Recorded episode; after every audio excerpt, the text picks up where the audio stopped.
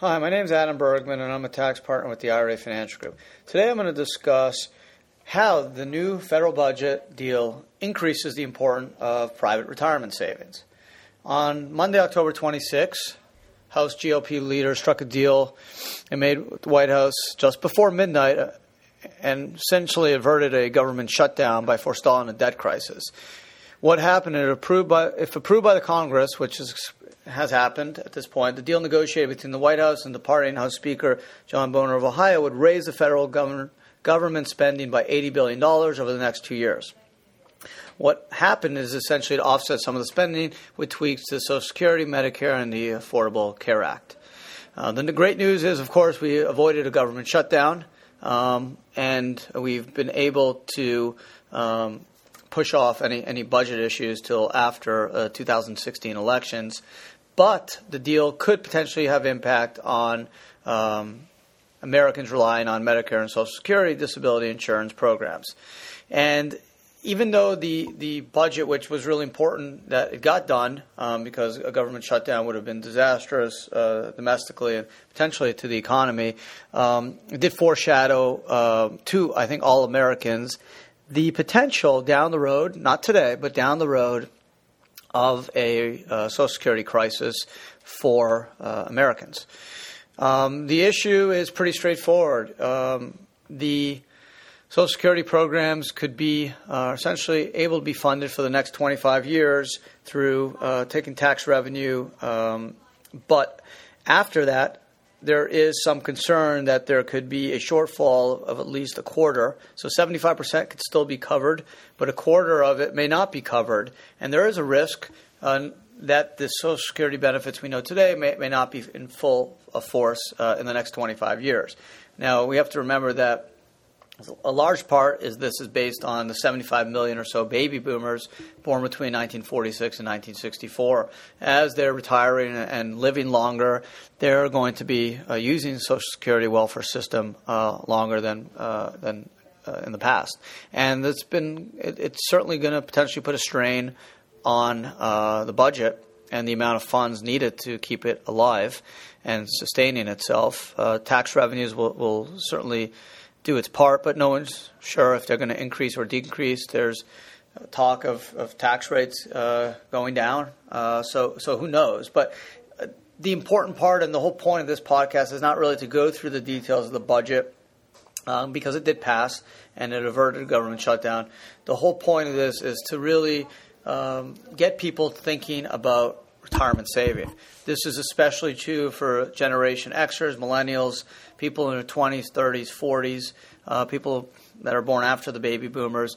It's vital that all of us take uh, stock in, in, what's happening and realize that America is run on a private pension system. Um, there is a social security um, welfare net that's available, thankfully, um, which is a great thing, but um, we, we need to certainly rely on ourselves to to have the funds necessary to uh, complement what we get from Social Security. There's no guarantee that we'll get what, what our parents are maybe getting today or what's available today. Uh, there's no guarantee. All of us need to, to take stock in, in where we are financially and and start contributing. If you have it, it's never too late. Whether you have an employer that has a 401k, uh, and you're not participating, think about participating, even if it's $10 a week. Put something in the plan. Uh, it's going to build up. You're going to be able to take advantage of tax deferral, and you're going to be able to start building a retirement nest egg. Um, you may not have a million dollars when you retire, but anything you have hopefully could supplement uh, the Social Security uh, you will be getting uh, uh, if available. And again, I'm not sitting here and saying that we're not going to have Social Security in 25 years or 30 years and the government is going to go uh, broke. Um, I'm pretty sure we're going to have a, a, a, Social Security program. No one's sure if it's going to pay out what it's paying now. Uh, maybe it pays out more, maybe it pays out less. But uh, what this podcast, uh, the intent here is to get people thinking that um, as someone in a private retirement system, it's it's vital that we take control of our own retirement future and make sure that we are um, contributing. Um, there's a statistic out there that shows that but 40% of working households, those aged between 25 and 64, have no retirement savings, zero. And this is a study released by the National Institute on Retirement Security. It was just released this year. I mean, that's astonishing. 40% of working households between 25 and 64 have no retirement accounts. That's scary stuff. And um, you don't have to be a millionaire, you don't have to earn a six figure salary to start retirement saving. Um, if you put away $8 a day or $3,000 a year about, and you start young, you can have several hundred thousand dollars, if not close to over a few million dollars, if you're able to get you know a nine eight point eight eight percent return, which actually is what the S&P P's returned from 1926 to 2011, even including the 2008 financial crisis. So it is possible, but even if you're able to put in less or more, and you're not able to get 9.88 percent, but get five percent or six percent or seven percent, you're still going to have hundreds of thousands of dollars if you start young even if you don't start young, there's ways to catch up. Through a 401k, you can put in up to 53,000 if you're under 50 or 59,000. No one's saying you have to put all that in, even if you put 10,000, 5,000, 15,000, and you continuously do it over a period of years and, and invest just wisely. Um, you don't have to hit home runs, but just, just get solid returns, beat inflation, beat the market. don't even have to beat the market, just stay within the market. Um, you're going to retire with wealth. And even if Social Security is there, super, it's going to be a nice complement. But if Social Security is less than what it is today, you're going to at least have some buffer. You're going to have some cash.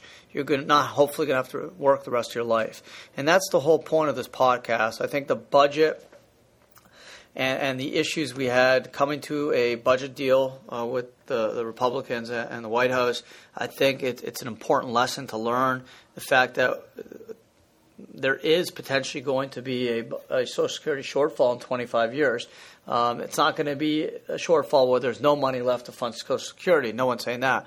But the, the reports I've read, and this is from the Social Security Administration released this year, is that there's a likelihood that there'll be a uh, revenues of, uh, of up to 75% of the needed uh, budget to run Social Security after 25 years, and there's no guarantee that quarter left will be available.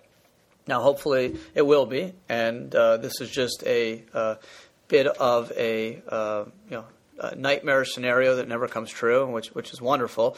But if it does come true, or it's even reduced, uh, you know, by a percentage, small percentage each uh, year, it's important to remember that uh, there's no guarantee Social Security will be there in in the same capacity as today. I, I, strongly believe it will be there, and I hope it will be there in full force and maybe even better than it is today. But if it's not, it's up to us as Americans in a private pension system to take stock of this and start contributing. The IRS has given us the weapons to retire with wealth, whether it's through an IRA or a 401k, defined benefit plan, simple SEP IRA. It's a whole slew of wonderful retirement accounts. You don't have to be a millionaire. You don't have to be earning a six figure salary. You don't have to be an executive. You can do it by just putting away five bucks a day. Uh, maybe maybe you know, one less Starbucks a day or, or bringing lunch in once a week. Um, it's possible. You don't have to be super rich to retire rich. You don't have to be super rich to start contributing on a daily or weekly or monthly or annual basis. You just need to start. And I think that's the importance of, of this budget uh, stalemate and, and, thankfully a budget deal is that uh, Social Security isn't a guarantee. Deals have to get done in Congress. There's no guarantee where our tax system will be.